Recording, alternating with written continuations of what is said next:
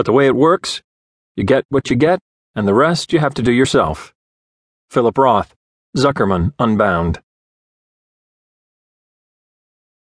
Saturday, March 20th. On the L ride to the airport, Izzy wouldn't even look at me. How had things gotten so crazy between us?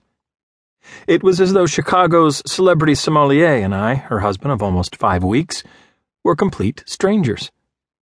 She sat across the train car, reading her book, checking email. Any job leads?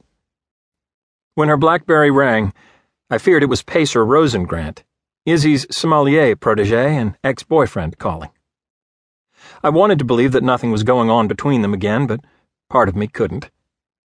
I'd found him in our bed one recent morning. The other master candidates had gone home after the blind tasting Izzy conducted. He spent the night, she slept on the couch. Ostensibly.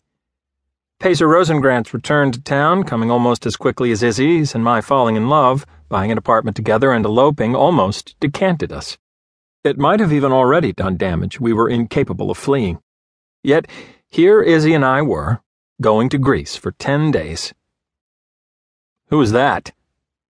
Peter, she said in that urgent, annoyed, and annoying way few people aside from my parents and student loan creditors ever pronounced my given name. What? Don't you think now that we're separated you kind of have no right to know who I'm on the phone with? I didn't answer, and instead tried a new tactic. Are you hungry? I asked. Izzy looked at the paper bag in my lap and nodded. I can't stop smelling that guy's fries. I passed her our lunch.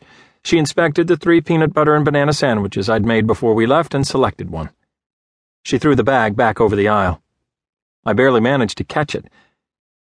Why are we taking this trip again? I asked.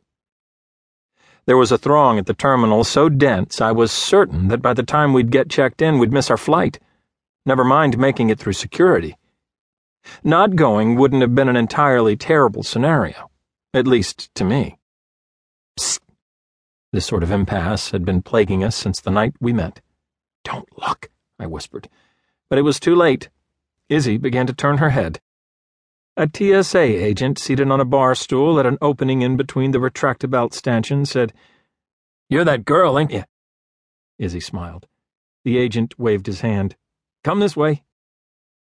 He led us to a corner of the maze and unabashedly released a lock on one side of the barrier.